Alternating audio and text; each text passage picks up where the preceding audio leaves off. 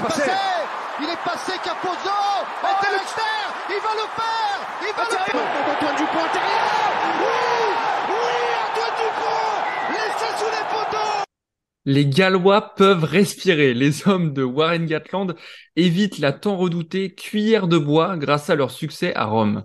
À l'inverse, euh, il y en a qui respirent avec une paille actuellement. Ils ont complètement la tête sous l'eau. C'est nos amis anglais. Après la démonstration des Bleus à Twickenham, 53 à 10, on en parlera bien sûr. Et puis, pour finir, en parlant d'un match qu'on attendait tous, on espérait voir les Irlandais tomber à Murrayfield. Finalement, ils ont tenu leur rang et ne sont pas tombés dans le piège écossais. Allez, pour parler de cette quatrième journée du tournoi, je reçois le petit Schlem. Salut, comment tu vas? Salut, ben, toujours sur un nuage après cette euh, victoire historique. Et toi, comment ça va? Ouais, bah, je crois qu'on a tous euh, un petit peu du mal à redescendre là de ce samedi magique. C'était, c'était exceptionnel. Bon, écoute, on est parti pour, euh, pour discuter pendant, pendant une petite heure de, de ces trois matchs, de cette quatrième journée du tournoi. Je te propose qu'on commence dans l'ordre. On va commencer par Italie-Pays de Galles, qui a accouché d'un 17 à 29. Victoire des hommes en rouge, des hommes de Warren Gatland, je l'ai dit qui se rassure euh, finalement parce que les deux équipes jouaient pour la cuillère de bois. Qu'est-ce que toi tu retiens de ce match dans un premier temps? Euh, Déjà que j'ai gagné mon pronostic. Il me semble que toi tu as mis les Gallois euh, à la dernière place du tournoi qui récoltaient la cuillère de bois. Ouais, j'ai pensé fort à toi pendant tout le match. Mais t'inquiète même pas, l'Italie ira gagner en Écosse. Grosse cote. Ouais, je, je suis même pas content d'avoir gagné mon pronostic parce que j'étais très déçu par l'Italie. Bon là, leur tournoi est pas fini, mais ce que je m'attendais, eux comme l'Écosse, à ce qu'elle décline physiquement euh, au fur et à mesure des journées. Je suis déçu par leur approche. Euh, bon, c'est difficile de, de, galvauder un match dans, dans une, compétition, aussi prestigieuse, mais je suis déçu par leur approche dans le sens où ils n'ont pas la capacité physique de euh, reproduire deux gros matchs consécutifs à une intensité digne des dix meilleures euh, nations mondiales. Ouais. La comparaison est un peu peut-être hasardeuse, mais ça me fait penser à la saison du Biarritz Olympique euh, l'an dernier, où ils essayaient de tout gagner sur la phase aller, ils faisaient pas beaucoup tourner, même contre les gros à l'extérieur. Donc au lieu de au lieu de, de laisser tomber un match, d'en prendre 50 et de se concentrer euh, sur le match suivant important à la maison et de le gagner celui-là, ben, ils perdaient les deux de peu et en plus ils se fatiguaient pour le au fil de la compétition. Donc ouais, je suis assez surpris par, par cette, cette approche italienne. je retiens un petit peu la même chose que toi. Si je peux faire un, un parallèle avec l'équipe de France cette fois, l'équipe de France, avant ce match contre l'Angleterre dont on parlera, on disait qu'elle se mettait un petit peu au niveau de ses adversaires à chaque fois. Contre les grandes nations, elle élève largement son niveau de jeu et elle sort des matchs de dingue. Et contre les nations moyennes, bah, elle fait un match moyen, mais elle s'en sort. Mais dans la globalité, l'équipe de France s'en sort, même si elle met son niveau de jeu un petit peu à la hauteur des adversaires. L'Italie, je trouve, c'est la même chose, mais contre les petites nations qui sont censées être à leur portée, l'Italie fait un match moyen, et du coup, ils s'en sortent pas. Et contre les grandes nations, l'Irlande, la France, ils font des grands matchs, ils les embêtent, ils les embêtent, mais ils n'ont pas les moyens d'aller au bout et de tenir 80 minutes et, et de les faire plier. Donc je trouve ça vraiment dommage, mais ça rejoint complètement ce que tu dis là. Je pense que peut-être que ce serait plus judicieux qu'ils choisissent peut-être un petit peu plus leur match et ils auraient plus de chances de, remporter ce genre de match-là euh, qui, était très très important. C'était le match le plus important de leur tournoi au final, euh, le match contre les Gallois. Je pense pas qu que c'était pas un match qui était coché, au contraire, c'était un match super important pour eux. Ils ont tout fait à l'envers et c'est tellement frustrant quand on voit ce que cette équipe est capable de produire. Euh, elle a fait un match référence contre nous malgré la défaite. Euh, contre une équipe d'Irlande de Romagné, c'était un très gros match aussi. Ouais. Euh, contre les Anglais, ils sont passés à côté, mais bon, ils avaient, on peut se dire euh, que euh, physiquement, euh, le, le pas qu'il y avait un écart physique qui était difficile à surmonter. Donc voilà, il y avait des explications. Mais là, contre les Gallois, ils ont tout fait à l'envers de, de, de tambour, les Italiens. Ça prend pas les points, ça, ça joue les pénal push. Ils ont des, des, l'Italie a des occasions d'essai vraiment franches. Ils n'ont pas réussi à négocier un seul deux contre un euh, pour aller pour aller au bout. Euh, la défense est indigne de la de la compétition. Je trouve ce match, il y a quand même des, des gros tournants dans ce match euh, et on s'en souvient assez facilement. Le, le premier essai gallois qui Allez, c'est presque un, un, essai casquette, on va dire. C'est un coup du sort, en tout cas, je trouve. Parce que sur l'action précédente, les Gallois, ils reculent de 20 mètres en se jetant les ballons. Rhys Webb sort un petit coup de pied par-dessus, mais il espère pas grand-chose. Et puis finalement, le rebond trompe toute la défense et Rio d'ailleurs va marquer. Ça, c'est un premier tournant, je trouve, dans le match parce que ça met la tête un petit peu sous l'eau aux Italiens. Et derrière, il y en a d'autres, comme tu l'as dit, ils finissent pas les actions. Brex qui fait un en avant dans l'embut, il jette ce ballon. Enfin, je dis pas qu'il avait juste à aplatir, mais il y avait beaucoup mieux à faire que, que faire un en avant euh, vraiment à, à 20 cm de l'embut, quoi. Donc je trouve cette, euh, ce match, il est hyper rageant pour les Italiens. Je pense qu'on était tous du côté italien, on avait tous envie de les voir gagner, surtout vu euh, ce que les deux équipes proposaient depuis le début du tournoi, quoi. Ouais, moi j'avais pas forcément de préférence pour une équipe ou pour une autre. J'aime bien les deux équipes, mais euh, ouais, je m'attendais à avoir un match serré, disputé et ouais. match intéressant. Ouais. C'était même pas intéressant tellement l'Italie était faible. Et euh, pour revenir sur l'essai dont tu parlais, le premier là, euh, pour moi c'est pas seulement un essai casquette, c'est aussi un essai. Euh, ça témoigne aussi de la, la, défense qui a été catastrophique de l'Italie. Et là, en l'occurrence, c'est que le troisième rideau qui était, euh, ils étaient tellement mal placés qu'il n'y avait pas un joueur à 10 mètres à la, à la ronde de, l'endroit où, où, tombe le ballon pour, pour la première fois. Il attend de faire deux rebonds mm. avant que qu'un Italien le, ne soit à sa portée. Sinon, ça pardonne pas. C'est pas juste une histoire de rebond. Si, le troisième rideau euh, italien est bien placé, euh, et le ballon est attrapé de volée ou au pire après un rebond, il n'y a, pas essai quoi. C'est vrai qu'on peut questionner largement là-dessus euh, la couverture italienne, quand même, le troisième rideau, dans leur 22. Euh, et puis d'autant plus un joueur qu'on regardait de très près, de par l'absence d'un certain Ange Capozzo. Je ne sais pas si, si tu es prêt à aller tout de suite euh, vers un focus sur les joueurs.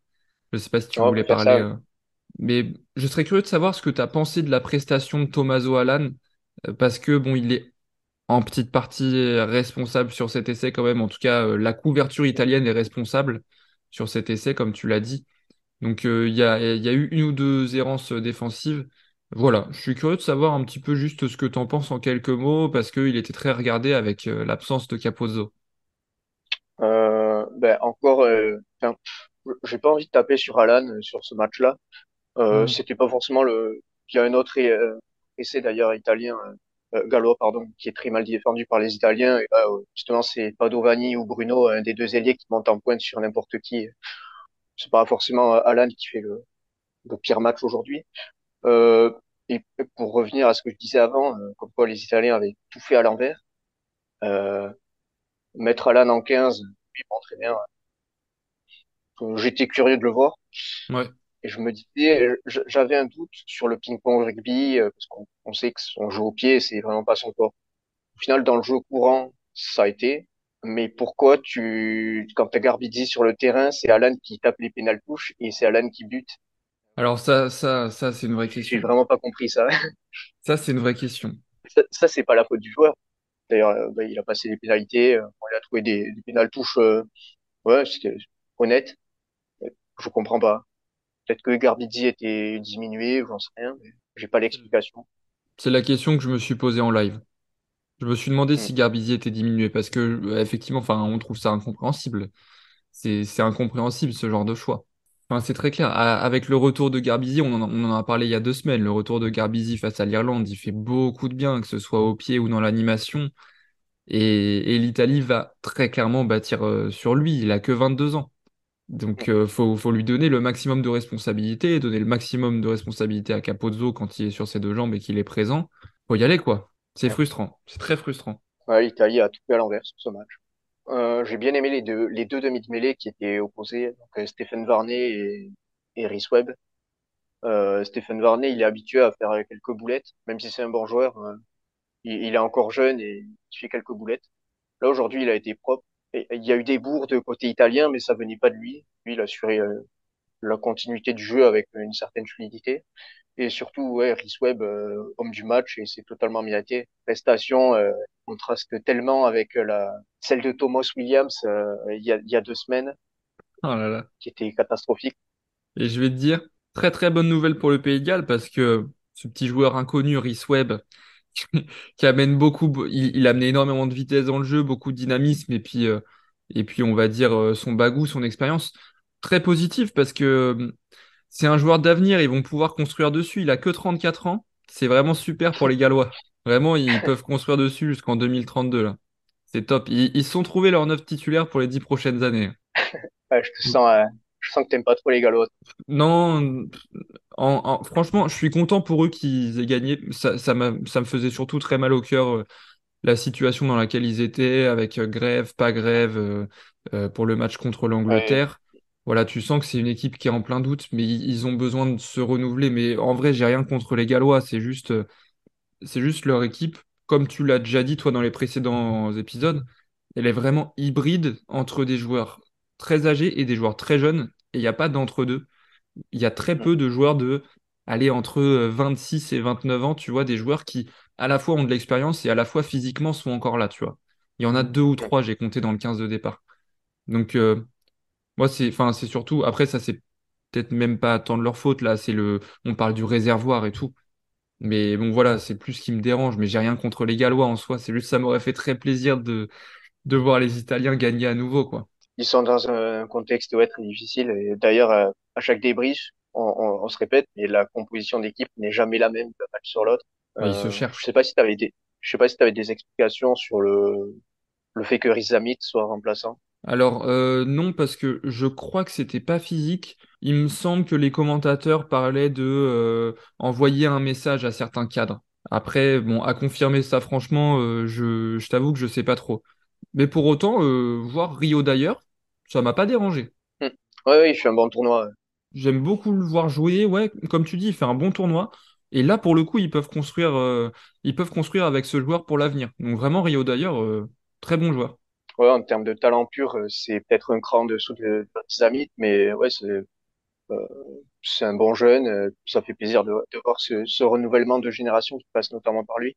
Mais ouais, tu vois, Josh Adams, euh, oui, c'est une valeur sûre en défense, mais il, fait plus de différence. Donc, euh, ouais, je sais pas, peut-être qu'ils sont un peu frileux sur euh, le fait de mettre deux jeunes euh, inexpérimentés.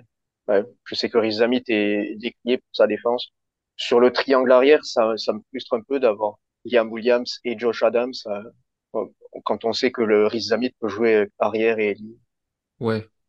En fait, je trouve qu'ils sont confrontés à beaucoup de, de problématiques dans ce genre-là. Hmm. Oui, euh, est-ce que tu privilégies l'expérience, la jeunesse, euh, au risque de lancer des jeunes, voilà, très peu expérimentés, mais tu construis euh, à horizon 5 ans pour la prochaine Coupe du Monde, parce que là, franchement, on va pas se mentir, ils vont pas pouvoir ambitionner grand-chose euh, pour, euh, pour la Coupe du Monde qui arrive en 2023 en France. Allez, au mieux du mieux, ils viseront un quart de finale.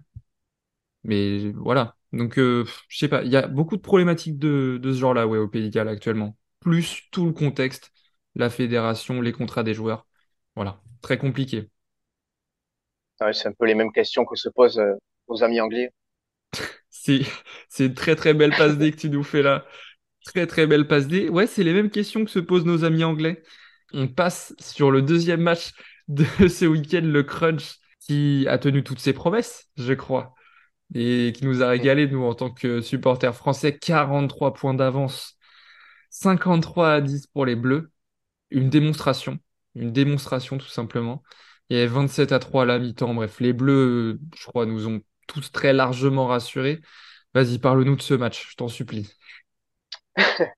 Je sais pas pour commencer, c'est c'est un match euh, ouais, historique, hein, ça rappellera, je pense, pendant très très longtemps. C'est pas forcément le plus grand match de de, de l'équipe de France sur le sur l'ère Galtier, parce que l'adversaire n'était pas à la hauteur, mais c'est c'est un match qui, qui fera date, quoi. Comme le 51-0 contre les Gallois en 98, euh, voilà. Mais là, c'est contre les Anglais à Tottenham, c'est Ouais, encore plus marquant.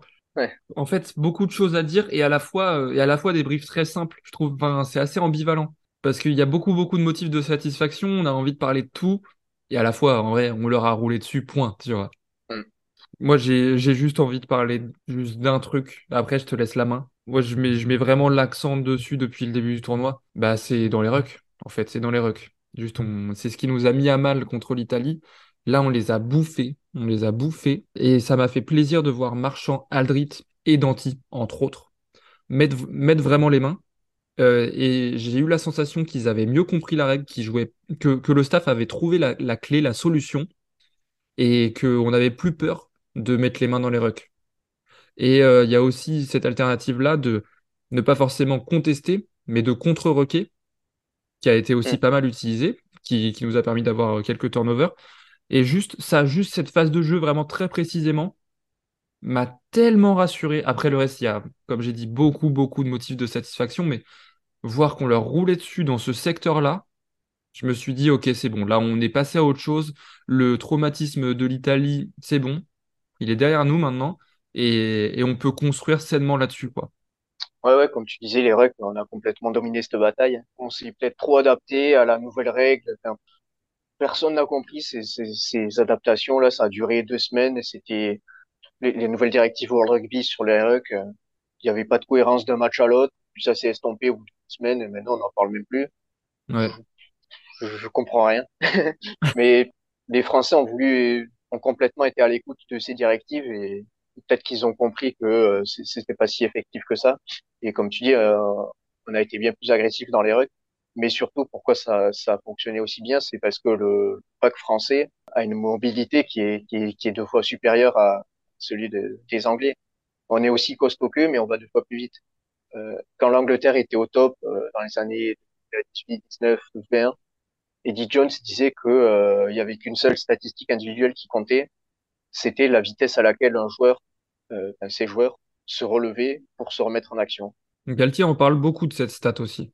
Ah ouais, je savais pas qui parlait de ça, mais je- je- Enfin, non, c'était juste pour appuyer ce que tu disais. Ouais, effectivement, on- j'ai la sensation qu'il en parle assez régulièrement de cette stat. Ils font vraiment attention euh, à quel point un joueur est disponible et se relève vite et est sur, ses appuis pour jouer la prochaine phase de jeu. Voilà, juste, je te laisse la main. ah ouais, donc sur le rythme, on était sur un, rythme soutenu, mais on était quand même dans une certaine, euh, on n'était pas dans le rouge. J'allais j'allais pas abuser en disant zone de confort, mais c'était le rythme qui nous convient et les Anglais peuvent pas suivre celui-là. Leur solution avant le match, euh, ils, ils disaient qu'ils voulaient s'inspirer des, des Irlandais pour euh, amener le match sur un rythme fou. Et ça, ils en sont pas capables. Au contraire, il aurait fallu euh, nous faire la- une guerre de tranchées, euh, taper que des chandelles. En plus, ils avaient la pluie qui, il faut les aider. euh. Ouais. Ils étaient sans solution. Je, je sais pas où va cette équipe d'Angleterre. Je suis assez inquiet pour eux quand même. Parce que, tu vois, on, on- on se disait ça va mieux. Ça va quand même un petit peu mieux. Ils sont rassurés avec une large victoire contre l'Italie. Certes, ils, ont perdu pour la première de Borswick à domicile contre l'Écosse. Mais voilà, ils se rassurent contre l'Italie. Ils gagnent 20 à 10 ensuite contre le Pays de. Bon, doucement mais sûrement, ils se remettent sur pied. Et là, bah, patatras. Là, c'est la première nation majeure, on va dire, du, du top 5 qui rencontre. Et là, c'est même plus prendre les pieds dans le tapis. Là, c'est. J'ai hâte de voir leur composition euh, contre l'Irlande parce que là, je pense que c'est ils ont changé d'entraîneur, mais l'entraîneur n'a pas changé grand-chose. Euh, ils changent leur ouvreur, mais euh, l'équipe est la même autour. Euh, c'est un changement qui est insuffisant. Euh, voilà, surtout un match contre la France sous la pluie. Et qu'est-ce que tu veux qu'il fasse, Marcus Smith? Ouais. Et, et je pense qu'il il faut qu'il y ait des changements radicaux euh, vite là. Je, je sais pas dans quelle direction ils vont prendre. C'est comme pour les Gallois. Est-ce que tu t'accroches à euh, des espèces de valeurs sûres de l'ancienne génération pour euh, limiter la casse? Euh, voilà, si t'avais mis Farrell euh, aujourd'hui, peut-être que tu aurais encaissé deux essais en moins ou un, et t'en aurais pris 40. et ça, ça, change pas le fond du problème. Et tu perds du temps pour ta reconstruction future.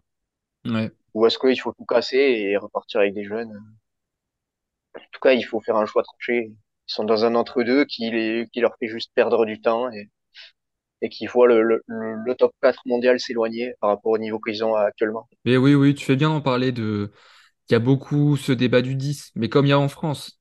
Et il y a beaucoup ce débat du 10 aussi en Angleterre. Il y a eu ce choix fort qui a été fait de mettre euh, Smith, mettre Marcus Smith à l'ouverture, mettre Farrell sur le banc. Euh, qu'est-ce qu'on fait avec euh, George Ford? Est-ce qu'il revient? Est-ce qu'il revient pas? Est-ce qu'on jette le 5-8e? Est-ce qu'on le garde? Beaucoup de, de, de tentatives de réponse à ça. Et en fait, au final, bah, il y a, il y a pas de réponse à ça. En fait, on voit que quoi qu'il arrive, ça va pas très bien. J'avais l'impression de voir l'équipe de France de l'époque euh, Jacques Brunel, où quand tu avais Ouais, le capitaine qui sortait sur blessure, tu savais plus qui était le capitaine. Parce que là, on avait Borswick qui, qui, qui déclare dans la semaine que le, ou c'était même il y a deux semaines, que le 5-8e c'était fini, l'association euh, Smith-Farrell en même temps sur le terrain, euh, il fallait plus en en entendre parler, que ça fonctionnait pas, voilà, qu'il fallait trancher. Donc il tranche en mettant Farrell. Une semaine après, il remet Smith. Et au bout de 48 minutes, il met Smith et Farrell sur le terrain. Ça n'a aucun sens. Ouais. Bon, en tout cas, on va laisser les Anglais avec leurs problèmes. Ouais, j'avais une question à te poser. Je voulais savoir Ouais. euh, deux questions en une. Euh, pour toi, à partir de quel moment le match est gagné, est plié? Et est-ce qu'il y a un moment où tu t'es dit, ah, peut-être que on peut avoir un trou d'air comme on a l'habitude d'avoir, euh, même quand on surdomine la- l'adversaire, co- comme on a eu l'an dernier contre l'Irlande, où, on les concasse pendant 30 minutes, on a un d'air. Pareil contre la Nouvelle-Zélande, pareil contre l'Écosse, euh, il y a deux semaines. Ouais, ouais, ouais. euh, alors, c'est une super bonne question. En vrai, et je serais curieux que tu y répondes après. Mais moi, il me semble qu'au retour des vestiaires, je crois que les Anglais marquent les premiers. Et Ouais, qu'on se ça. retrouve à 27-10. Alors, je crois que ça coïncide avec l'entrée de, du numéro 9, euh, Mitchell, qui apporte vachement de dynamisme, qui met... Bref, les Anglais marquent 27-10. Et là, je me dis, Hum, ok, on fait une vraie première mi-temps, mais le match n'est pas gagné. Et on revient à ce qu'on disait, faut qu'on soit tueur, faut qu'on tue ce match. Il faut qu'on tue ce match, sinon euh, on va se faire rouler dessus à chaque fois et même si on en met 30 en première mi-temps, les équipes adverses auront toujours cet espoir-là de revenir. Et quand on marque derrière, c'est peut-être l'essai d'Olivon dans l'embut, là où on met beaucoup de pression sur Smith. Peut-être que je me trompe, parce qu'il y y a eu tellement d'essais que on les C'est oublie. le premier essai qu'on marque en, en En deuxième deuxième mi-temps, c'est l'essai de Fla- de Flamand. C'est le deuxième de Flamand. Flamand. Ouais, Le passe, le, la, ouais, ouais, la ouais. passe au pied de Dupont pour Ntamak. qui est, qui est incroyable cet essai, qui est incroyable. Le par-dessus de Dupont, qu'est-ce qu'il est bien senti, et derrière ça, c'est l'alignement des planètes. Donc, euh, moi, pour moi, c'est cet essai qui leur met la tête sous l'eau, et derrière, euh, derrière, on déroule, on joue notre jeu, on leur met la pression. Et ce qui m'a encore plus rassuré, au-dessus de tout ça, c'est la défense, les, phases de jeu qu'on a été capable de gagner quand les Anglais étaient dans nos propres 22 mètres, où là, tu sentais que oui, ils essayaient de nous mettre sous pression, mais en vrai, ils n'y arrivaient pas et on s'affolait pas. Et calmement, on récupérait le ballon, que ce soit en mêlée ou sur un ruck, ou alors ils jetaient un, un ballon, il y avait un en avant, bref. C'est vraiment sur la défense, je trouve, qu'on s'est vraiment rassuré sur ces moments-là, et où on voyait que les Anglais étaient presque impuissants, tu vois. Au final, ils finissent avec 10 points. 10 points, c'est enfin, rien, ça montre qu'on a été ultra dominant, quoi. Donc voilà, je te retourne la question parce que c'était une très très bonne question de ta part. J'ai à peu près le même avis que toi. euh. J'avais noté qu'en deuxième mi-temps, euh, les Anglais reviennent énervés. euh, ils Ouais, se faire bien secouer dans le vestiaire. hein. Donc ils reviennent énervés, ils ont, ils sont conquérants, ils ont la, ils gagnent la, bataille de l'occupation. On tombe dans une espèce d'euphorie de ping-pong rugby et on sait qu'on va pas les battre ce jeu-là, les Anglais, notamment avec euh, Stewart et le gros jeu au pied qu'il a. Et euh, il marque à la 48e avec euh, ce même Stewart. Sur le renvoi, il y a un en avant et on est pris en mêlée. C'est euh, à peu près sur leur ligne de 22, de 22 mètres. Ils réinvestissent notre camp, ils ont du pénal touche. Et là, à ce moment-là, je, me dis, je, je doute pas de encore de la victoire, mais je me dis, est-ce qu'on n'est pas dans les fameux temps faibles qui sont interminables et qui sont euh, très très faibles, qu'on a l'habitude de voir là depuis trois ans maintenant. Sauf que le lancement de jeu, il se fait à deux à l'heure et que euh, au bout de trois passes, ils se font gratter euh, sur, la première fixation. C'est c'est Danti qui gratte. Et du coup, on peut réinvestir leur camp euh, sur une, une pénale touche. Et euh, c'est la fameuse action où Ficou ne sert pas Penaud qui est lancé dans l'intervalle à l'intérieur ouais. et on marque derrière. On a deux occasions d'essai en, en 10 secondes. Ouais, effectivement, comme tu dis, euh, au moment où ils match est installent ce hein. jeu-là, ce jeu-là, tu, tu dis au retour des vestiaires, tu te dis pas on va leur en mettre 50. Ouais, ouais. Mais Moi, moi, je me dis, le- je, je me, je me disais, l'Angleterre peut peut-être revenir, peut-être faire douter un peu le spectateur, pas, pas l'équipe de France, Ouais, euh, limiter un peu la casse et puis craquer à la fin. Et voilà, au moins sauver euh, à peu près l'honneur. Voilà, mais non, non, mais pas. Le match est plié à la 55e et les Anglais pas, quittent Twickenham. Ah là là, mais quel régal ça! Je crois que c'est la, c'est la meilleure image en fait au final. Voir Farrell, Itoje tête blessée, oui, mais voir les supporters quitter Twickenham, quelle Là, il me semble que humiliation. c'était déjà arrivé à Édimbourg, à Murrayfield euh, l'an dernier, quand on gagne 36 à 17, je crois, euh, en Ouais, Écosse. Les, les Écossais. Mais après, on aime bien les Écossais, donc ouais. Ça avait une saveur différente euh, samedi. Ah, contre, quand c'est contre les Anglais et qu'au final on, on en met 50, il y a même, Tu, tu vois pas ça souvent, quoi. Vraiment. Mm. Quel Il bonheur. y a, il y a, il y a, il y a des images qui resteront quand même. hein. Le, le swing low sous Chariot euh, Ouais. qui est lancé à la première minute, alors qu'on a déjà eu une occasion d'essai, euh, le fameux surnombre là de, de Cyril Bay qui fait pas la passe. Je sais pas si tu te rappelles au bout de 30 secondes. Alors, j'avoue qu'il y a certaines occasions que j'ai sorties de ma tête que j'ai oublié tellement il y en Ouais. a eu, en fait. Le, le- les champs anglais qui se font éteindre par Ramos au bout de Ouais. d'une minute. Un essai de 100 mètres avec les, les, les, les, les Flamands, là, qui sont plus créatifs que les centres anglais. Cet essai-là, il est magnifique. hein. Vraiment, il est Mm. magnifique. Ouais. Est-ce que tu as d'autres grands enseignements ou est-ce que tu, tu peux nous parler un petit peu de, de certains joueurs qui ont retenu ton attention? Bon, après, euh, globalement, le match, bon, on les a, à part la mêlée où, euh, oui, certes, Aldeguerri, il a éclaté Genge juste avant la mi-temps, mais globalement, il y a, on les a pas surdominés comme dans les autres secteurs. Et, et la touche où on a cafouillé quelques ballons. Sinon, sur tous les, les autres secteurs du jeu, on était dominateurs. Donc, euh, je pense qu'on va pas s'éterniser là-dessus. On Ouais. peut passer aux joueurs. Vas-y, je t'en prie. euh, je t'en prie vraiment, quel, quel joueur tu sors du lot là? Parce que on a quand même la sensation que les 15 Français, même que les 23 Français ont brillé. Si tu dois en Hmm. sortir quelques-uns, tu parlerais de qui? Oui, après, dans les matchs comme ça, c'est même les joueurs qui sont pas en forme, euh, voilà, comme euh, Willem C, euh, par exemple, pense à lui, euh, Ouais. l'équipe est tellement au-dessus que, voilà, il a, on a, on a même pas besoin d'avoir 23 joueurs exceptionnels. Oui, euh, évidemment, Flamand, Flamand, il, c'est comme si on jouait à 16, j'ai l'impression, quand il y a Flamand sur le terrain. C'est un deuxième ligne qui joue aussi troisième ligne. C'est dingue. Ouais, il marque deux essais, il est, il est décisif sur le premier essai de, de Ramos. Euh, il y a une action aussi qui, qui, qui est très parlante, qui, qui, qui, qui illustre bien son, son QI rugby, sa réactivité, sa, sa vitesse de déplacement. C'est, je crois, Taoufi Fenua qui rentre, donc un remplaçant prêt, euh, qui fait une percussion sur la, la ligne anglaise. Il gagne pas son duel, mais il se coupe des soutiens. Les soutiens français sont à 6-7 mètres. Les soutiens anglais sont à 1 mètre, le- l'endroit où Taoufi Fenua euh, tombe au sol. Le premier euh, sur la zone de rec, c'est Flamand. C'est incroyable. Il a une activité qui est, qui est plus que débordante, qui est folle. Il prend une place sur le terrain. C'est, c'est un tour de force. Il fait complètement oublier Woki. Et comme dirait Galtier, euh, il a pris le maillot là. hein. Ah ouais, là. ouais. Ouais, là, si, si Woki si Woki revient à 100%, il sera remplaçant. Il, y avait tellement de discussions en disant Ah, peut-être qu'il est un petit peu gringalet pour un 4, euh, pour un deuxième ligne. euh, ouais, le physique, tout ça, on a des doutes. Mais en vrai, physiquement, euh, il fait partie des meilleurs bleus. Et puis, il, il, il est dans une constance, en, en tout cas, son tournoi là, sur les quatre matchs. Il n'y a pas un match en dessous. À chaque fois, on le sort dans les tops. Thibaut Flamand, non, vraiment énorme. Oui, on oublie qu'il fait 115 kilos quand même.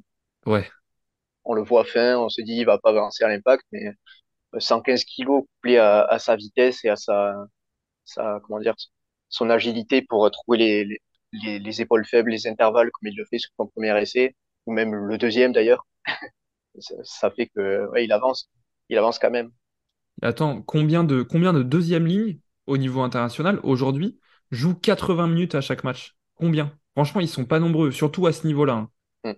Vraiment, euh, non, Thibaut Flamand, énorme, mais voilà, il y a, il y a beaucoup de joueurs dans son sillage. Moi, j'ai envie de parler de Jonathan Danty, le retour. Le retour Ouais. de Jonathan Danty, je crois que limite tous les Français l'attendaient et pff, on n'a pas été déçus. Il reforme la paire d'Antificou, ça marche bien en attaque, ça marche du tonnerre en défense. On voit qu'en attaque, qu'est-ce que ça fait du bien d'avoir un point de fixation, un mec qui avance euh, en, en première main, en, en premier attaquant, là, qui, qui fait reculer la ligne de défense adverse, qui gratte les ballons dans les rucks d'anti, mais qui est, enfin, pareil, quelle activité, vraiment, quel soulagement de le voir sur le terrain, et on gagnera pas la Coupe du Monde sans Danti. On a besoin de, on a besoin de Jonathan Danti à 100% pour gagner la Coupe du Monde, et franchement, voilà, juste en quelques mots, son retour a fait un bien fou à cette équipe de France.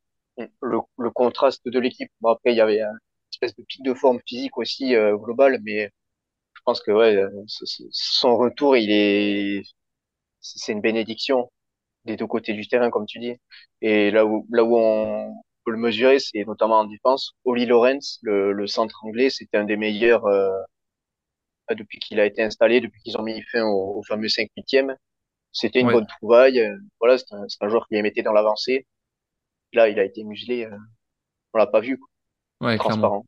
clairement. C'est c'est un, un peu le, le- on peut avoir le même jugement sur l'intégralité des, des, troisième lignes qui étaient opposées. Oui, oui. Bah, en fait, toute la troisième ligne française. hein. Ouais, Je pense que tu peux mettre toute la troisième ligne française dans les tops. mm, Olivon doublé, Aldrit, bah, on l'a retrouvé. En fait, ça lui a peut-être fait un petit peu de bien de, de jouer que quelques minutes euh, face à mm. l'Écosse. Et là, tu sens que physiquement, il est au top. Et puis, Cross, il fait. euh, Non, allez, c'est. J'allais dire, il fait presque ou- oublier Gelon. Ce, ce serait pas juste pour Gelon, mais en tout cas, euh, la France ne baisse pas de niveau avec François Cross qui remplace Gelon, quoi. Ouais, c'est ça.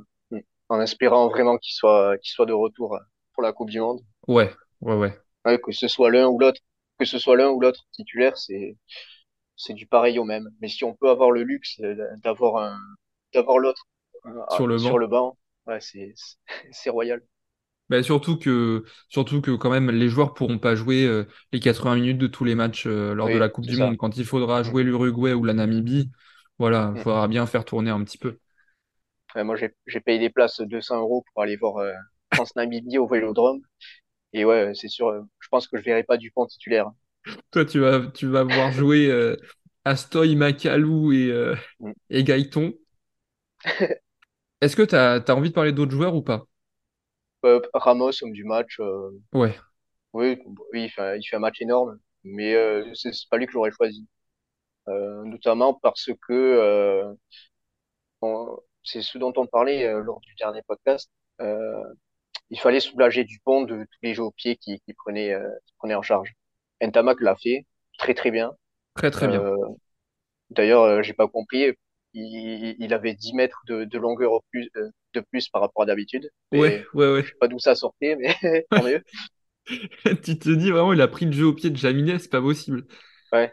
Un boulet de canon, Euh, Ramos l'a un peu moins bien fait. C'était correct, mais voilà.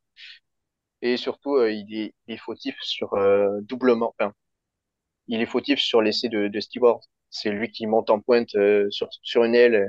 Ça fait un décalage. Et bon, après, il peut pas l'arrêter. Quand il est lancé à, Ouais, à 3 mètres de la ligne, bon, ça, on va pas l'en vouloir. ouais, mais oui, après, c'est des petites erreurs. On s'en fiche, on a gagné. On les a détruits. On retiendra pas ça. Mais voilà, si- s'il fallait choisir un homme du match, j'aurais mis Flamand ou quelqu'un de la troisième ligne ou Danti, même si ça se voit pas dans les statistiques. ouais, ouais, complètement.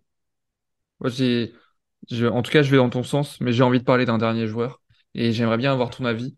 Mais là, il y a un moment, euh, je suis désolé, j'ai envie d'être un petit peu dur. J'ai envie d'être dur avec Ntamak. J'ai envie d'être dur avec Ntamak parce que Ah franchement, ouais?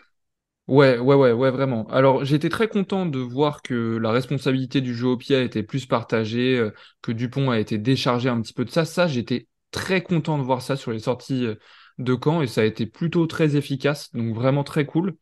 On voit qu'ils écoutent le podcast, ça fait plaisir. Et, euh, il fait, une claquette importante pour Flamand, ok, certes, mais franchement, ça remplit pas un match. Et vraiment, il, il bouffe la feuille quatre fois d'affilée en Ah bon? jouant au pied, en, en jouant, euh, Ah oui, je vois, en, oui. Ouais. en jouant ces petits jeux au pied euh, ras du sol qui, en fait, il y a la couverture, ça arrive dans les mains du défenseur. Et la plupart du temps, La plupart du temps, ils jouent pas ça, euh, comment dire, euh, parce qu'on est en sous-nombre. La plupart du temps, soit il y a un surnombre, soit bah, en fait, tu ferais mieux de la garder parce qu'on est sur les 22 mètres et ça sert à rien de la rendre pour euh, avoir une touche derrière euh, sur les 40, quoi. Et vraiment, ça m'a énervé. Qu'ils fassent ça une fois ou deux, ok, 4, franchement. euh, 4 pour moi, c'était trop. Et, et j'ai vu d'autres gens un petit peu euh, gueuler un petit peu contre ça. Mais moi, vraiment, ça m'a énervé. Et en plus de ça, voilà, dernier argument. euh, alors, c'est intéressant de voir Thomas Ramos qui joue en deuxième 10. Mais en fait, Ntamak qui joue pas au poste de 10 quasiment. Ramos a touché plus de ballons en 10 que, que Ntamak. Donc à ce moment-là, on met Ramos en vrai 10. Si Jalibert est blessé, moi ça me va, il n'y a pas de souci. On met Ramos en vrai 10 et on met Jaminet derrière, qui a aussi un jeu au pied, qui peut aussi nous permettre de sortir de notre camp, il n'y a pas de souci. Mais je sais pas, moi ça m'énerve de ça m'énerve de voir ça. Et je l'ai pas trouvé au niveau. Ouais, moi, j'ai pas du tout le même avis. euh. Moi, je trouve qu'il fait un très bon match, au contraire. Euh, déjà, quand, on a Ntamak sur le terrain en défense, euh, c'est pas dans sa zone que ça va passer. Ensuite, euh, ouais, comme tu disais, son jeu au pied, il a été parfait euh, dans le jeu. Voilà, comme si il avait pris 10 mètres de plus par rapport à, la longueur qu'il avait habituellement. Il est décisif sur deux essais, je crois. Le, premier de, où il fait cette chistera là, en tenant Farrell par le cou à une main. On sait pas comment il s'en sort, mais voilà, ça fait la, ça fait la, le début de- du décalage et euh, la, la claquette notamment. Et euh, pour revenir à ce que tu disais, les, les jeux au pied là, les, les petits rasants, euh, on vise les poteaux de, le poteau de, de corner. Ouais. Euh, moi, je les comprends, ces, ces jeux au pied. C'est pas des, des actions où il y a des surnombres évidents. C'est euh, souvent des, des 3 contre 3, des 2 contre 2. La défense est en train d'agresser la, ligne d'attaque, on est un peu à plat. Il y a, pas grand-chose à faire de mieux. Et euh, dans l'idéal, tu le ballon sort en touche, euh, l'adversaire est sous pression à à peu près 5 mètres de sa ligne ou 10, avec une, touche à, négocier. Euh, donc voilà, faut pas se foirer. Tu restes dans le camp anglais, tu, tu mènes au score, il pleut en plus. Et euh, si le ballon sort du, euh, reste sur le terrain, ben, euh, tu t'accules, t'accules le, l'adversaire euh, devant sa ligne, il est obligé de se dégager en catastrophe, tu récupères une touche euh, sur les 22 mètres à peu près, et tu as un bon lancement de jeu euh, à suivre, ce qu'on a bien fait à partir des, des, des touches qu'on a eues. C'est oui, c'est sûr, on préférait que ça, ça joue plus à la main, que ça, ça tente, ça, qu'il y ait des prises d'intervalle, mais tactiquement, euh, c'est quand même des, je, je comprends. Moi non plus, je, je suis pas adepte de, de j'aimerais qu'on qu'on qu'on ait un jeu plus risqué, mais ça, voilà, ça fait partie de la, de, des possessions et faut accepter. Mais en fait, je suis pas contre le jeu au pied en lui-même. Je suis pas contre le jeu au pied, surtout qu'il y a eu Ouais. des jeux au pied très justes qui ont acculé pour le coup Marcus Smith, notamment en deuxième mi-temps, à plusieurs Ouais. reprises. Et là, euh, franchement, je suis vraiment pas contre. Mais sur ces trois ou quatre jeux au pied rasants, j'ai trouvé qu'il n'avait pas fait de différence, que ça arrivait dans les mains du défenseur, que bah ça sortait pas forcément en touche, donc il n'y avait pas forcément d'intérêt. euh, voilà, il- les Anglais se retrouvaient pas forcément sous pression à 5 mètres de leur ligne, loin de là. Je trouvais que euh, l'arrière ou l'ailier qui se retrouvait à cet endroit-là avec le ballon dans les mains avait pas tant de pression que ça au final et que on aurait gagné à conserver. Et franchement, bah, je veux, je veux pas rager contre El Tamac, mais je trouve qu'il a vraiment un totem d'immunité. Genre, euh, Franchement, euh, tu, tu, reprends un petit peu l'historique. Tournée d'automne, il est complètement absent. Et sur ce tournoi-là, bah, l'Italie, l'Italie, ok, il fait deux passes au pied. Il fait un match cool. Derrière, l'Irlande, il concède plein de turnovers. euh, alors, la défaite n'est pas que pour lui, hein, mais franchement, il est très très loin de briller dans ce match-là. Et l'Écosse, voilà, il fait une action, quoi. Genre, je, je trouve que la plupart des 10 du tournoi sont au-dessus de lui. Oui, mais parce que euh, la, la- plupart des équipes du monde n'ont pas Antoine Dupont euh, demi-mêlée qui prend autant le, jeu à, son compte. C'est, enfin, pour moi, déjà, t'as, un- t'as un 10, c'est une valeur sûre en défense. Euh, on va voir s'il confirme qu'il a un jeu au pied euh, aussi bon sur les, sur les matchs suivants. Euh, c'est une valeur sûre. Et de temps en temps, euh, il est capable de sortir un geste de grande classe. Qui, il, il est discret, mais il a toujours cette étincelle. euh, On peut pas les- le- lui laisser du confort à ce joueur. Ouais. De toute façon, Euh, voilà. De toute façon, en, en plus, c'est même pas un débat Ntamak Jalibert, là, c'était juste débat Ntamak tout court, en fait. euh, non, mais j'entends, après la tournée de, de novembre, il a une blessure, euh, oui, ça tout le monde a vu, il était pas, il était pas à son niveau. Oui, il est pas bon contre l'Irlande. Et globalement, il fait pas, il fait pas un mauvais tournoi. Moi, il Non, fait, mais il fait, il fait deux bons matchs, un match moyen et un bon match. Voilà. C'est pas suffisant pour remettre en, en cause sa place. Et puis, de toute façon, on, on sait, ça sera lui le, le titulaire euh, à la Coupe du Monde. On le sait depuis deux ans et tant mieux. Et il faut que les, les joueurs à des postes clés comme ça soient en confiance totale. Sinon, euh, Grégory Aldrit, euh, il y a deux ans, euh, quand, quand, quand il était, on, on se demandait, oui, Tolofua, euh, peut-être. Non, c'est même quand il est pas bon, on garde Aldrit. Olivon, c'est pareil. C'est, ça sera lui. euh, À je son trouve retour, il, il est titulaire. Cross, c'est pareil, je etc. trouve c'est, je trouve c'est pas des joueurs du même calibre. trouve que c'est pas des joueurs du même calibre. On parle d'Olivon, qui est l'ancien capitaine des Bleus. On parle d'Aldrit, capitaine de La Rochelle, qui est un joueur immense, champion d'Europe et tout. Mais oui, enfin, de toute manière, je suis aussi pour installer des joueurs, mais il faut quand même garder une certaine euh, concurrence relativement saine. Et voilà, quand il y a des joueurs derrière qui poussent et qui sont meilleurs. euh, euh, mais franchement, je parle même pas forcément en disant euh, mettons Jalibert. Moi, je serais pour mettre Thomas Ramos en 10. En vrai, franchement. Ouais. Donc, Moi, je serais pour, voilà. ne... Moi, je serais pour ne rien changer parce que ça marche comme ça. Non, mais ça a très très bien marché. C'était juste une petite éclaircie, euh, une- justement pas du tout une éclaircie euh, dans mon ciel, euh, dans mon ciel de ce crunch. Ouais. Juste voilà. Surtout, on oublie que Ntamak avait 3 ans. Ouais, c'est vrai. Non, c'est vrai. Tu fais bien de le rappeler. Il est On, très jeune. on- on le prend vraiment pour acquis, ça. Ouais, ouais, ouais, ouais. Il a dépassé déjà les 100 matchs avec le Stade Toulousain, mais en vrai, on se dit c'est un joueur d'expérience, non? Enfin, oui, c'est un joueur d'expérience, mais il a 23 ans. C'est assez fou. Ben, Dombrandt, je l'avais déjà taillé pour son match face à l'Écosse. Et euh, ben, vraiment, c'est fou. Et dès qu'il y a une photo euh, ou un highlight euh, français, il est, il est sur la photo. quoi. Ouais, mais c'est ça. Lui, il aime les photographes. Il est, il, Ouais. il a envie qu'on qu'on le voit, quoi. Que si tu fais, si, si tu fais, euh, tu retraces le match en photo, il y a, il y a Dombrandt euh, qui fois sur 10 sur les, sur les, les actions d'éclat françaises.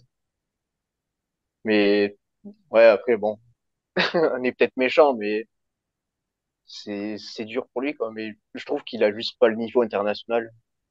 Bah, tu Oui, disais que c'était important de, de, d'installer un joueur à son poste pour lui donner confiance. Il a besoin de confiance, Alex. ouais, mais c'est compliqué quand même.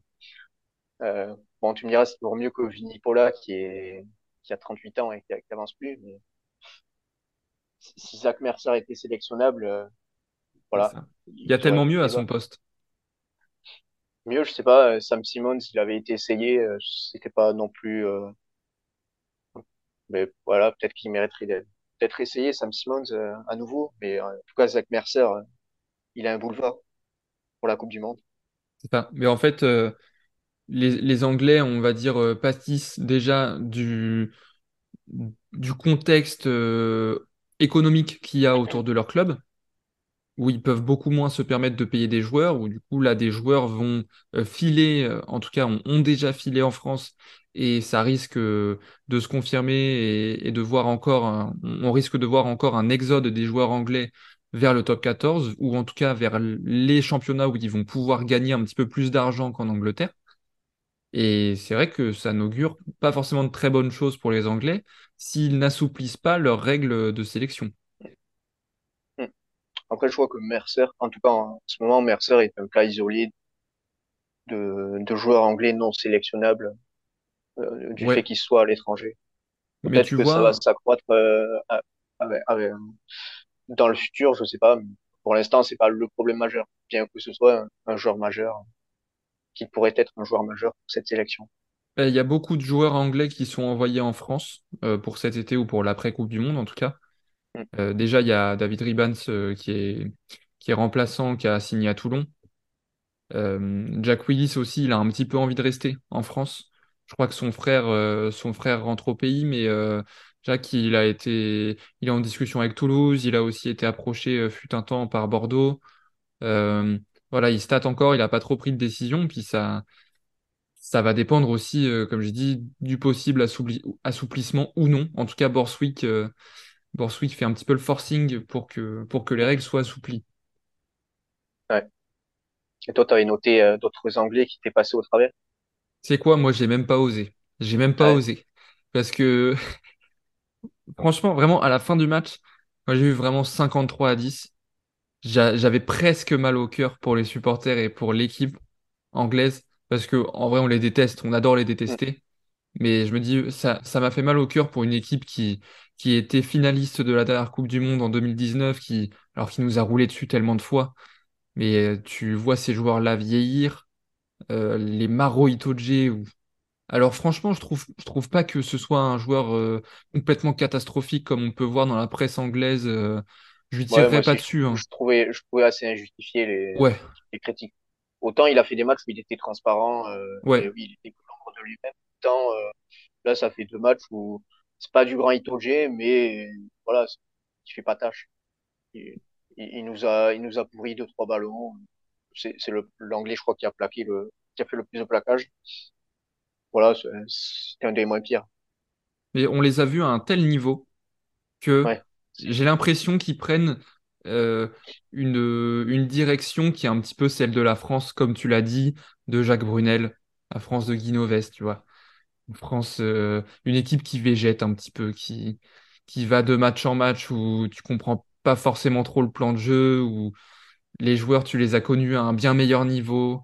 Enfin, donc, j'ai presque de la peine pour eux qu'ils soient dans ce cycle-là, en tout cas, euh, qu'ils abordent peut-être ce cycle-là, mais c'est nécessaire d'en passer par là, certainement. Donc, j'ai Ouais. pas envie de leur tirer dessus. Ouais, moi, j'en avais un dernier. euh, Je parlais de, des, des, des joueurs qui étaient au top en 2019, euh, Ouais, cette période-là. Euh, Kyle Sinclair, c'était peut-être le meilleur, meilleur pilier droit du monde. ouais, ouais. Ah, waouh, waouh. Et bah, déjà, il s'est fait plutôt bouger, euh, je pense, lui, plus que Genge en, euh, en termes de nombre de mêlées. Euh, il s'est fait pas mal bouger. Euh, il se fait pénaliser trois fois en mêlée. Ouais, Et euh, il fait 5 sur 9 au plaquage, il est à peine à 50%. pas fou, pas fou fou. Mais tu vois, on, on dit que ces joueurs-là sont plus à leur meilleur niveau de 2019, Mm. mais ils sont pas pour autant vieux, hein. Non, ils Ils sont sont pas pas pour vieux, autant vieux. Regarde, Sinclair, 29 ans, Itoje, 28 ans. Ils sont censés être dans la meilleure forme euh, de leur vie, enfin, ou en tout cas être vraiment au niveau, quoi. Ouais, à leur prime. Ouais, mais il y a, ouais, il y a plusieurs explications. Après, je sais pas si on va rentrer dans, dans le débat, ça long, mais déjà, la descente des Saracens, ça fait, euh, Ouais, ça, ça- ça diminue le, le niveau d'exigence pour euh, certains joueurs. Et puis, Eddie Jones, c'est un, un entraîneur qui est ultra exigeant au niveau physique. Donc, euh, peut-être que euh, c'est pas possible de maintenir ce niveau d'exigence et de, de, de travail sur le corps aussi longtemps sur plusieurs saisons consécutives. Je sais pas. Je suis pas préparateur physique. on peut se poser la question en tout cas. Hmm. Parce que, enfin, en tout cas, faut, faudrait trouver des, des raisons. Parce qu'il y a un changement de sélectionneur et on n'a pas l'impression que ça change beaucoup de choses au final. Hmm. Après, on savait, euh, Borswick, c'était un, un disciple d'Eddie Jones. On savait qu'il allait pas révolutionner le. Ouais, Hmm. Voilà, mais bon, on gardera un œil sur nos amis anglais. S'ils pouvaient se réveiller et faire un petit coup le week-end prochain à Dublin, ça nous irait bien. Ouais, je t'avoue que j'y crois à, à, à peu près 1%, mais Eh, le- l'Angleterre peut être euh, surprenante, je dirais. hmm. Ils ont été surtout très surpris euh, samedi dernier. Ouais. Bah, même nous, même nous, on n'y croyait pas, sincèrement. Ouais. En vrai, moi, j'avais, j'avais une espèce de sérénité à, à la bord du match, euh, avant le match. Oui, C'était pas un crunch comme un autre, moi, j'ai l'impression. franchement, tu te dis, alors je suis d'accord avec toi sur la sérénité, tu te dis, normalement, ça doit bien se passer, on doit gagner. Mais C'est pas normal de se dire 50 à ça. 10. Non, mais même se, se dire, euh, tu vas à Twickenham et tu te dis, si on fait pas les cons, c'est gagné. C'est pas normal de, de se dire ça. Mais surtout, nous, on a grandi, euh, Ouais, euh, ouais. tu vois, en, deux- en 2005, la dernière victoire de, de l'équipe de France à Twickenham dans le tournoi, euh, je l'ai même pas vécu, j'avais 5 ans. Mais je pense que cette équipe de France nous fait oublier un petit peu euh, euh, tous les... tout ce qu'on a vécu dans le passé euh, avec les autres équipes de France. Ouais, il y il y a que... un côté, euh, ça casse vraiment avec euh, la mentalité un peu, euh, euh, sans, être péjoratif, amatrice de- du temps où le rugby était amateur jusqu'aux années 90, et le côté latin euh, très euh, dans l'émotion, euh, l'irrégularité, les capable de coups d'éclat, tout ça.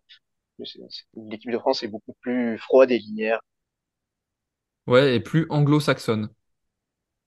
Mais C'est vrai, ouais. Mais je, je, je vois que tu dis ça pour, euh, pour essayer de me faire réagir, mais je pensais ça aussi euh, Non, non, non, non, même pas. Non, je le pense vraiment. Hmm. Je le pense vraiment, tu vois, avec des, on, on divague à nouveau, mais avec des schémas de jeu vraiment bien réfléchis, tu vois, c'est souvent la même chose. C'est les joueurs, ils savent où ils vont. Tac, un, deux, trois temps de jeu, on joue au pied, on se débarrasse du ballon, on met de la pression. C'est l'Angleterre pouvait jouer un petit peu comme ça il y a quelques années. Aujourd'hui, les Irlandais, euh, tu sais comment ils vont, ils vont jouer avant le match. C'est très anglo-saxon, ça. Ouais, je dirais plus que c'est euh, un niveau de professionnalisme. Ouais. On avait peut-être un peu de retard par rapport à certaines autres nations. euh, par exemple, l'instauration de, de la vidéo dans, le, dans les séances d'entraînement, des choses comme ça, euh, pendant, euh, au début des années 2000. Et là, on a rattrapé ce, ce niveau d'exigence. Donc, je te propose qu'on passe au dernier match, qu'on s'intéresse au dernier match de, de cette quatrième journée. Du coup, avec euh, ce 53 à 10 des Bleus, on espérait tous voir les Irlandais tomber. Au final, ça n'a pas trop été le cas. Ils ont été inquiétés quand même pendant 40-50 minutes par les Écossais à Murrayfield. La rencontre se termine avec un 22 à 7. Les Irlandais, euh, sur euh, un miracle, on va dire, ne prennent pas le bonus offensif. Donc, ils laissent une toute petite porte entrouverte aux Bleus pour la dernière journée du tournoi. Mais ils ont été encore une fois assez au-dessus lors de ce match. Voilà, ils terminent, euh, allez, 22 à 7, ça fait 15 points d'écart. Ça prouve quand même leur domination sur ce match. Qu'est-ce que tu en retiens, toi? Ouais, euh, bah, comme, euh, comme les, comme les autres Français, euh, j'étais pour l'Écosse, euh, j'y ai cru pendant euh, 45 minutes. Mais euh, il y, a, il y a des signes qui, qui montraient déjà durant, durant cette période-là que ça allait pas passer. Déjà, l'Écosse qui prend pas les points pour passer devant avant la mi-temps, Ouais, bizarre. Van der Merwe qui oublie euh, où se trouve la ligne d'en but. euh, qui oublie où il habite, en fait. Ouais. Et ouais, l'Irlande était pas dans un match, il y avait tout pour euh, tout pour qu'ils le perdent celui-là, mais ils s'en sont remis à leur défense. Et une équipe qui défend comme ça, euh, bah, juste bravo, et ils gagnent le match comme ça. Ouais. On a l'impression que les- l'Écosse aurait pu attaquer euh, une mi-temps de plus, euh, ils seraient jamais passés devant au score. Et quand t'as t'as Finn Russell et Van der X de, ce tournoi qui sont dans un mauvais jour, face à une défense aussi bien organisée quand les Factor X euh, sont pas capables de faire la différence, bah, c'est juste impossible. Ouais, j'ai, j'ai envie de parler des mêmes choses que toi. Euh, Il y avait tout. Il y avait tout pour que l'Irlande perde. Hmm. Ils perdent trois joueurs plus qu'importants en 20 minutes. Ils perdent Doris, Sheehan et Anderson. Ah, je sais pas si on se rend compte en 20 minutes quand même. Hmm. Euh, donc, ils, ils, ils perdent ces trois joueurs-là. Ils sont accrochés à la mi-temps 7 à 8. Et encore, l'Écosse aurait pu être devant, comme tu l'as dit, s'ils avaient pris les points ou s'ils avaient mieux négocié cette dernière action. En plus de ça, vers la cinquantième, je crois, ils perdent Keller, qui est le talonneur remplaçant. Pendant la dernière demi-heure, c'est Van der Flier qui doit, qui doit lancer en touche. Il y a tout, il y a tout, il y a tout. En plus, c'est à l'extérieur, c'est à Murrayfield, c'est c'est contre l'Écosse qui, malgré la défaite au Stade de France, reste quand même une équipe très très sérieuse et encore euh, Ah un oui, petit peu en confiance. Donc il y a tout pour qu'ils perdent, il y a tout. On se dit c'est le match parfait pour qu'ils tombent. Bah ils tombent pas. Les... Le banc fait la différence, euh, l'expérience de Sexton, de Ringrose, de Van der Flier, de, de, de Furlong qui revient euh, fait la différence. Et en fait, euh, ils s'en sortent. Ils s'en sortent. Mm. Ils- Donc euh, voilà, c'est ce que j'ai envie de retenir. Ils s'en sortent alors qu'il y avait tout pour qu'ils perdent. Ouais, c'est c'est clairement la meilleure équipe du tournoi. C'est euh, encore une fois, sur cette journée, c'est la seule qui a battu un adversaire un adversaire coriace. Ouais, ouais, ouais. plus à l'extérieur et nettement au final. Physiquement, ils sont un, un ton au-dessus de, de, de, pas mal d'équipes. Euh, parce que quand tu perds euh, trois joueurs dans les, les 20 premières minutes, moi je me disais au cours du match, l'Écosse a intérêt de, de rester euh, au contact là, à, à, à moins un. euh, Jusqu'à l'heure de jeu, ça va peut-être tourner en leur faveur euh, Bah oui, avec trois remplaçants en moins.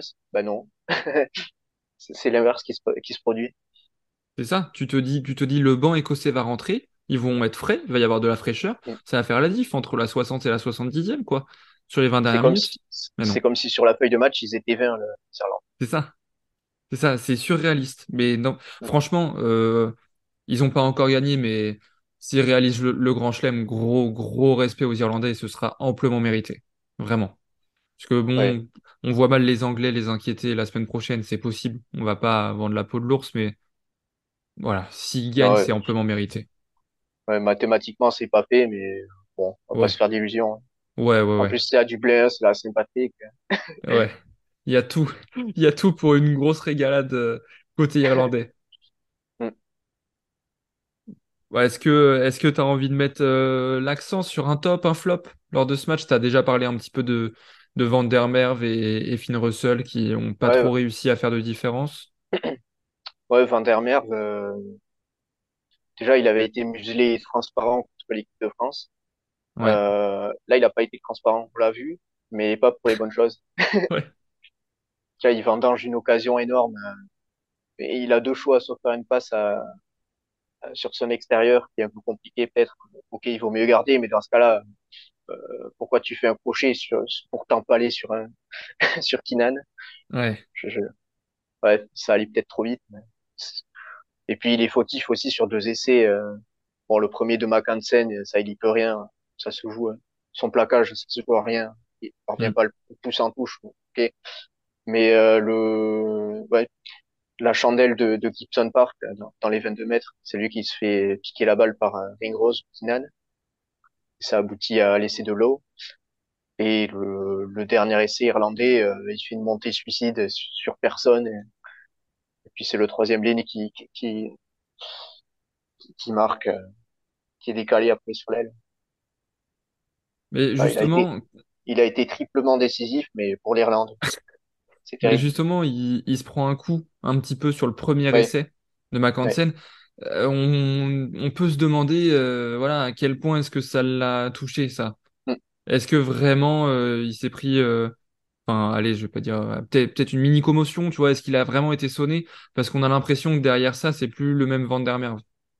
Ouais, c'est possible. Ça me fait penser un peu à ce qu'avait subi Dupont contre l'Irlande, justement, euh, Ouais, qui, qui prend un coup à la 55, 60e. Et après, c'est, on le sent vraiment. Euh, c'est c'est Danty qui disait que à ce niveau-là, et d'autant plus contre l'Irlande, qui est la meilleure équipe du monde, si tu es à 80% de tes capacités, tu pénalises ton équipe. Ouais, Donc c'est possible que le, le, le coup qu'il prend, quand il essaie de, de mettre Mackensen en touche, euh, ça l'ait affecté. Je, je, ça, il y a que le joueur qui peut le savoir.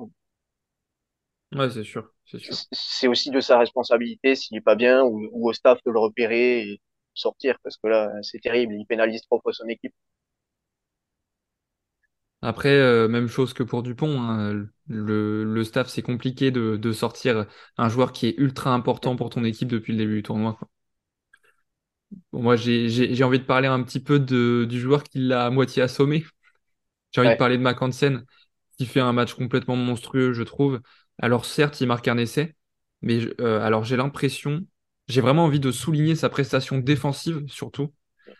J'ai eu la sensation que dès le ballon, dès que le ballon arrivait sur son aile, il récupérait la balle. Ou alors, il y avait une action défensive très très positive pour l'Irlande. C'est-à-dire que ouais soit il y avait un énorme contre-ruck, soit il grattait le ballon, il récupérait une pénalité, ou soit il montait en pointe et il annihilait complètement le potentiel surnombre qu'il y avait sur l'aile euh, écossaise. J'ai trouvé son match, notamment en défense, complètement incroyable. Et en plus, il est entouré de joueurs euh, assez dingues sur les, sur le triangle arrière, que ce soit Lowe ou Keenan. C'est ceux qui brillent le plus souvent. Mais j'ai vraiment envie de, de dire euh, Mackensen, euh, il est élu homme du match et c'est amplement mérité. ouais complètement moi je faisais partie des gens avant ce match qui le trouvaient peut-être j'aime pas ce mot mais surcoté un petit peu surcoté dans le sens où euh, oui il faisait pas tâche dans cette équipe mais euh, c'est pas non plus lui qui faisait la différence euh, qui était un joueur décisif un joueur qui avait ce truc en plus au niveau international ouais, euh, Et puis, euh, oui, j'avoue, j'avais mal digéré le fait qu'on voit euh, les highlights de son essai contre nous euh, quand il récupère le, le renvoi de Irlandais l'an dernier dans le ouais. tournoi. Euh, et ouais, mais en fait, non, juste respect. J'ai eu l'impression de voir Gabin Villiers sur le terrain. Il était ça, partout c'est ça. Et on l'a vu aussi beaucoup, on l'a vu aussi beaucoup dézonner, se proposer, euh, euh, ouais, comme un troisième ligne. euh, voilà. quitté son, son, poste au bord de la touche. Il était partout sur le terrain, comme tu dis. quand il y avait un, un plaquage dans sa zone, sur le ballon en premier, même s'il faisait pas le contre-rec, ça ralentissait, etc un ailier casqué qui, qui récupère des ballons dans les rucks, qui est partout sur le terrain. Gabin Villiers, Macansen, voilà, les mêmes. Mm. bon, je crois qu'on on a fait vraiment le tour, on a été assez complet, on a un petit peu divagué sur la fin, mais bon, c'est nécessaire, c'était, c'était cool, il y avait des choses à dire. Ouais. En tout cas, on a fait le tour euh, en attendant la, le, le, dénouement de ce tournoi destination la semaine prochaine. On a hâte. En tout cas, on va se retrouver euh, bah, du coup dès lundi prochain, dès la semaine prochaine, euh, pour débriefer cette ultime journée du tournoi. on a très très hâte. On espère que les Bleus auront fait un, gros coup contre les Gallois et que les planètes seront alignées pour nous permettre de remporter ce tournoi, même si on n'y croit pas forcément beaucoup. Merci de nous avoir écoutés. Si cet épisode vous a plu, n'hésitez pas à lui donner la note de 5 étoiles et à vous abonner. Merci d'avoir été avec moi, le petit Chlem. C'était un plaisir à nouveau. Ben merci à toi et à la semaine prochaine. Ouais, à la semaine prochaine. Euh, pour finir, je vous rappelle d'aller suivre Rap Sport et le petit Chlem sur les réseaux. Salut tout le monde, merci. À la semaine prochaine.